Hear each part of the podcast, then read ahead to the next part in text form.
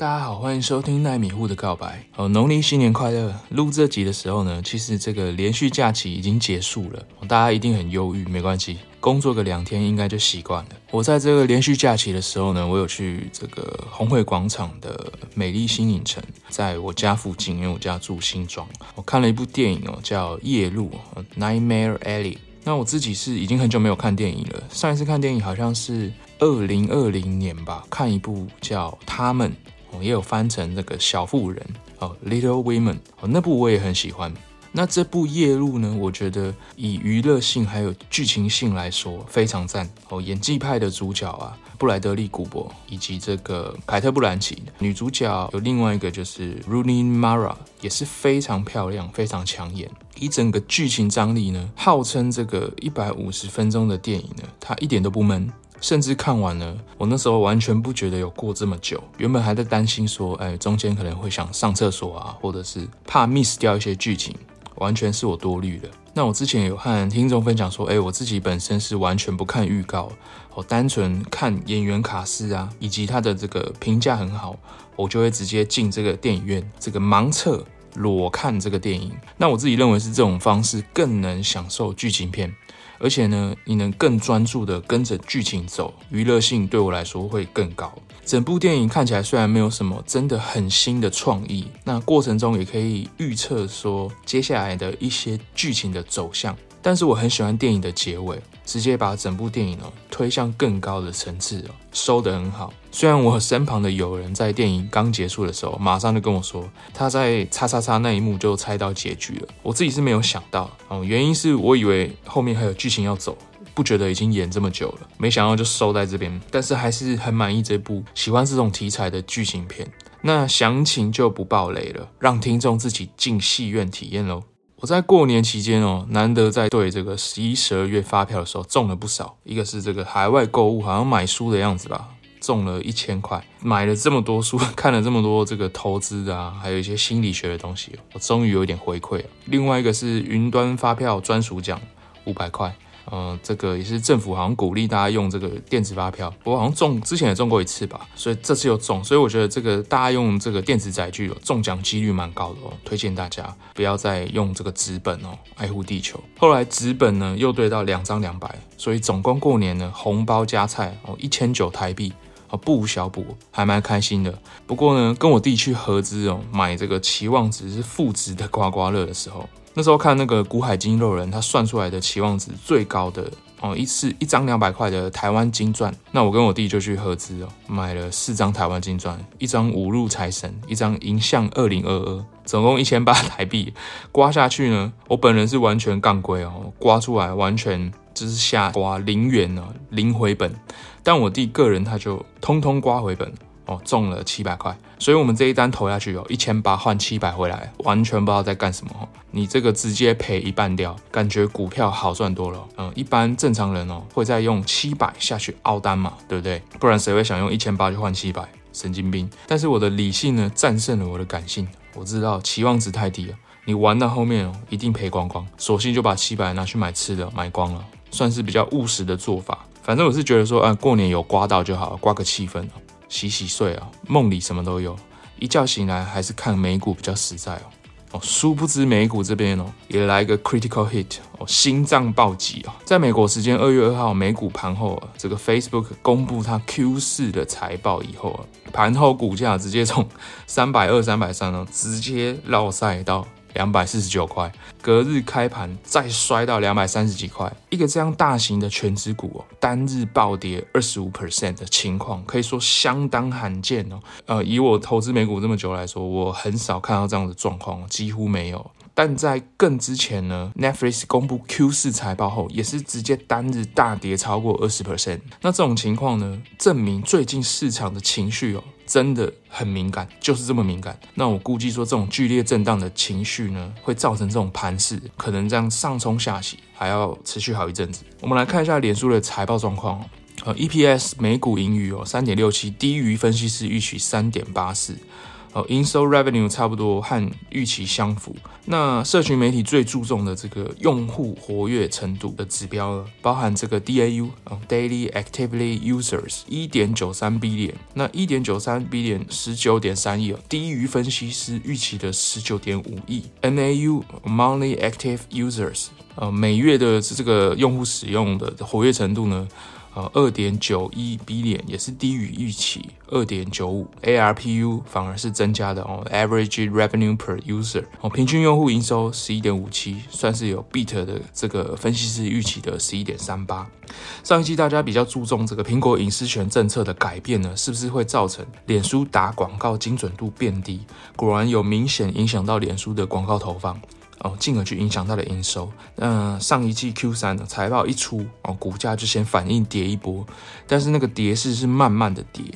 那脸书依然还是一个很赚钱的公司，但是市场会跌成这样，一定是投资人看到什么？因为苹果隐私权的影响，投资人他心里已经有个预期了，一定是有另外的事件引发的。这次的财报虽然说月活跃用户数勉强有点增加，但是成长的速度放缓许多。最重要的是呢，DAU 每日活跃用户数不仅没有成长，还首度出现衰退减少的趋势了。那这对投资人来说就是一个警讯哦。也和之前这个 Netflix 的使用会员哦成长未达预期一样，投资人会认为说，哎，是不是这个社群媒体或是串流媒体暂时到达了一个天花板？另外，脸书在未来给出的指引也不是太好，他又指出说，他要投入烧钱去做这个元宇宙，成长动力不够，加上不确定性高，就会引发抛售行为。只是这个反应真的是蛮剧烈的哦，大家都应该有吓到。我们可以很明确的说，市场非常不喜欢不确定性。那就算脸书之后可以做出一个什么屌炸天的哦，元宇宙的东西，现在的氛围绝对不会是投资人想进场的氛围。脸书一开始出来的时候，大概是我大学时期的时候，那个时候开始用脸书找回这个失联已久的各种国中啊、国小啊、高中的同学，也有国小非常非常要好的同学，后来长大渐渐都没联络，但是我用脸书呢把它找回来。一见如故哦，就真的很像认识很久那种，一聊那个频率就马上对了。那到现在我都还有跟他这个联络见面啊，甚至聊这个投资之类的。我觉得这个东西真的蛮厉害的，也让我觉得说，哎，其实社群媒体你用自己的真名，其实有蛮多好处的。所以我的自己的社群媒体的 ID 几乎都是用真名哦，Line 也是我本人的名字啊。那假如你看到 Line 上面是什么 嘉豪的妈妈或是怡君的爸爸，就知道他们是为了学校的小孩，为了用 Line 跟老师联络比较方便呢、方便认出说，哎，你是谁的家长那种，还蛮有趣的。后来 Instagram 的出现呢，让一些比较年轻、比较勇于尝鲜的群体，他们年轻人就会往那边挤，尤其是 Instagram 必须用图片为主的 po 文方式呢，也更有利于呢。呈现他们自己的照片风格，而且那个 Instagram 有搜寻探索的那个功能，在当时算很新鲜嘛。那我一直是到硕士班才跟小我七岁以上的朋友学习如何使用 Instagram，就可以很明显感受出他们那个年龄层的主力是使用 Instagram 而不是 Facebook，而且他们可能在言谈之中会觉得说啊，这个脸书是老人用的东西呀、啊。那想当然尔，当脸书开始被一大群这个中老年人开始使用的时候啊，你整个脸书墙开始出现这个早安图啊，或是这个政治破文，或是被这个长辈啊强迫加好友的时候呢，年轻人就会失去那种很新潮、走在时代尖端的那种兴奋感。那去转战使用这种 Instagram 这种更新、更还没有被普罗大众接受的社群媒体。那一直到最近很火红的这个抖音哦，TikTok，虽然是来自这个对岸的社群软体，但是连我身边一些学弟儿也每天挂在抖音哦，不管是看无聊废片，或是一些有趣的迷因片，甚至可能一些有知识性的影片哦，都可以看出这个抖音的窜红的程度哦，越来越快哦。其实它很早就有，但是它到最近呢，应该让这个 Face 不可感受到很明显的这个威胁。哦，成长性也越来越高，这些都带给这个祖克伯哦很大的压力哦。要么他必须在这个社群媒体这边呢更求新求变，或是像当初脸书并购 Instagram 一样的去并购更新潮的社群软体，但他要去吃掉抖音可能很难呐，抖音可能不愿意给他并购这样子。那脸书目前看起来方向，它变成说它朝元宇宙去发展。但是你朝元宇宙去发展这个东西，就是一个很大的方向。你要在短时间内看到获利，就有很大的困难。假设脸书呢，元宇宙它要发展个五到十年，那投资人他未必会想把资金呢放在脸书这边哦，宁可寻求确定性更高的产业啊跟公司啊，比如说我放在台积电，现在半导体的毛利很高，那我是很稳健的，会有一个可以看到的获利。大家就未必想要放在这个 Facebook 的股票这边，这就是脸书目前处于非常逆风的状况。那由于我之前在脸书受到这个苹果隐私权政策影响的时候呢，股价有修正的时候，我有去配置一些脸书的部位。哦，那个时候我也是做分批加码的动作，因为我当初用这个 PEG 估价的时候呢，认为脸书的股价并不贵，而且还是有足够深的护城河去保护脸书，然后包含这个网络效应啊，以及自己平常使用脸书跟 Instagram 的时间。比较多，自己是并没有在使用抖音，但已经有发现很多这个 Instagram 上面的这个迷因梗哦，内容农场的粉钻哦，常常会转发抖音的影片。其实不知不觉，这个抖音已经渗入其他社群媒体哦。当初是分批建置 Facebook 的部位啊，当然那个时候脸书的股价就上上下下的哦，但总体的趋势呢，其实是慢慢往下走的。那我们在上一集这个趋势投资的心法中有提到说，当大盘往上没什么事的时候呢，一个个股往下走，代表不一定是股市的趋势不好。而有可能是投资人看到这只个股它的前景遇到什么逆风，而当你要去承接的时候呢，股价可能还会往下走，接着盘整一段比较长的时间。所以我自己在建制脸书的时候呢，速度有放慢，分好几批去分散我的建制风险。那我这种接法就是左侧交易的买法。那我当时呢，因为没有脸书的持仓，想说趁这个机会把资产配置建制多一点在这个苹果、微软以外的科技巨头上面。那结果虽然这次的财报并没有到很惨。但给出来的展望以及这个 DAU 上面的成长力道下降的有点多，投资人一看到可能就慌了，可能就忙着抛售。但是这个股价怎么走，我们短时间真的没办法预测。总而言之，就是造成单日下杀二十五%的惨况，这个真的是很少看到权值股这样杀。以前脸书遇到怎样的逆风都没有发生这样的状况，所以我这边虽然脸书配置的 percentage 没有到很过量，但是也快接近资产的十 percent 左右，会有吃到一定的伤害，算是蛮痛的。那我想在这边分享我在这次脸书股价反应的事件上学到一些东西哦。哦，第一个是当脸书公司遇到逆风的时候，股价的下跌造成价值型投资人想要进场的时候呢，通常在想要在相对比较低点介入的人的想法，一定是认为说脸书的估值不止如此哦。即使苹果隐私权的逆风持续，脸书的应变以及它受到隐私权政策影响的营收都可以值得现在的股价。所以，哦，价值型投资人可能会想买进，但这次偏偏又遇到另外一个逆风，就是这个它每日活跃用户的首次不增反降，造成一个另外一个大伤害。所以在本来就很观望的持股者手上，遇到两种大逆风，投资人就宁可不持有这间公司了，宁可去寻求财报更稳健、确定性更高的公司。那这次事件某种程度上来讲，就是有一点脸书个股黑天鹅的味道哦，大家都想不到的状况发生了。股价就会剧烈的反应，这是之前你怎么预测都没办法预测到的。但是你也可以学到说，你要在逆风中接这只个股的股票，虽然可能预期报酬会比较高，但很明显再有个什么风吹草动，风险值也会提高蛮多的。这是之前没有想到的。那再和大家分享就是说，像这样的事件，即使是意外，但是它就是发生了。意外就是你意料之外，这个时候你就会发现说，资产配置的重要性。主动选股要如何在股市中存活，而不是一次就毕业，靠的就是风险控制。这次自己做的比较好的一块就是哦，当时其实我在接连输的时候，有不小心接超过十 percent，甚至来到我的资产十五 percent 左右。那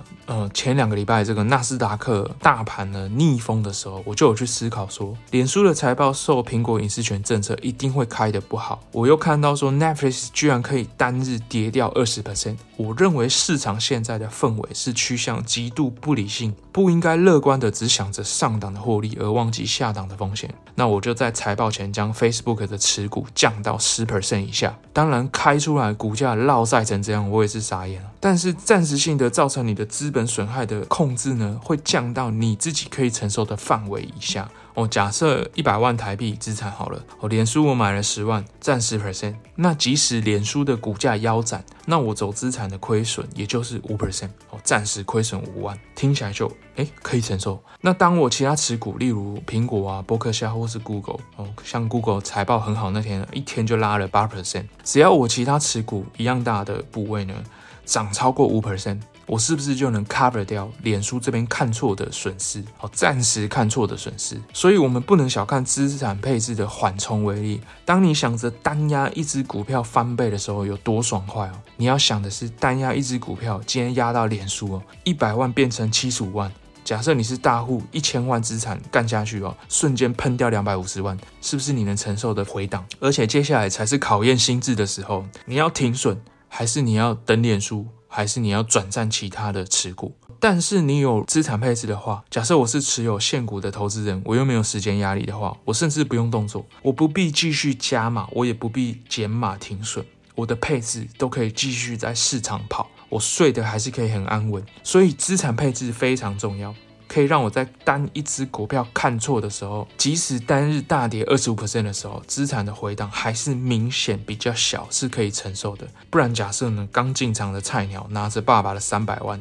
第三季看到脸书回档到相对低点哦，直接干进去，单日就喷掉七十五万，吓到平仓出场，跟爸爸说不玩了，也有可能。所以投资要非常小心哦，风险控制为上，挑选好股票，长期胜率是站在我们这边的。当然，你如果不会挑或不愿意花时间。挑就可以买，可以汰弱留强的指数型 ETF。那这也是我们呃一开始节目一直提醒大家，这个东西是好东西哦，就是被动指数 ETF 哦，省得你睡不好的麻烦。只要确定美国经济往上，就可以放着困霸数钱哦。这次脸书的事件也让我学到很多，分享给听众朋友。当然，并不是说脸书它从此一蹶不振。像苹果或微软这些大公司哦，它在很多时候也会被看衰。真的要长抱的朋友，可能要给脸书一点耐心跟时间。但是短期内如果压注过多在脸书的朋友呢，你可能就会比较难受了。但脸书还好是这种龙头股，它还是很赚钱，只是它可能有一些前景堪忧的地方，不是压到什么鸡蛋水饺股，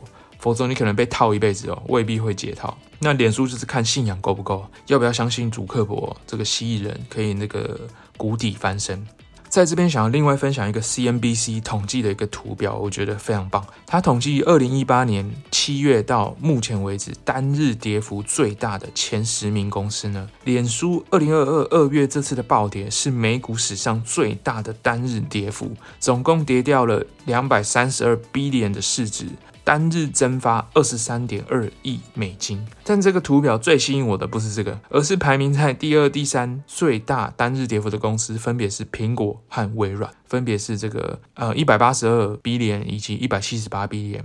其实也是很大。这个图表秀了前十名单日最大跌幅公司里面呢，苹果就占了五个名次，脸书占两个名次，啊微软、特斯拉、亚马逊各占一席。但有趣的是，这些单日曾经有巨大跌幅的公司，现在看起来都是非常棒的好公司。而且也都曾经历经许多次不被看好的逆风，所以股价往下是不是真的在当时反映了公司体质，还是只是反映投资人的情绪呢？这个我们只有在事后，可能若干年后，我们市场才能给我们一个正确答案。我希望借由这次脸书暴跌的事件呢，听众朋友可以和我一起学习到风险管控的重要性，以及了解到现在正是真正考验。脸书投资人信仰的时刻，那今天就分享到这边。有任何问题都可以上 Apple Podcast 提问，或是留言，或是你有想听的主题，也可以跟我讲。好，奈米户的告白，我们下集见喽。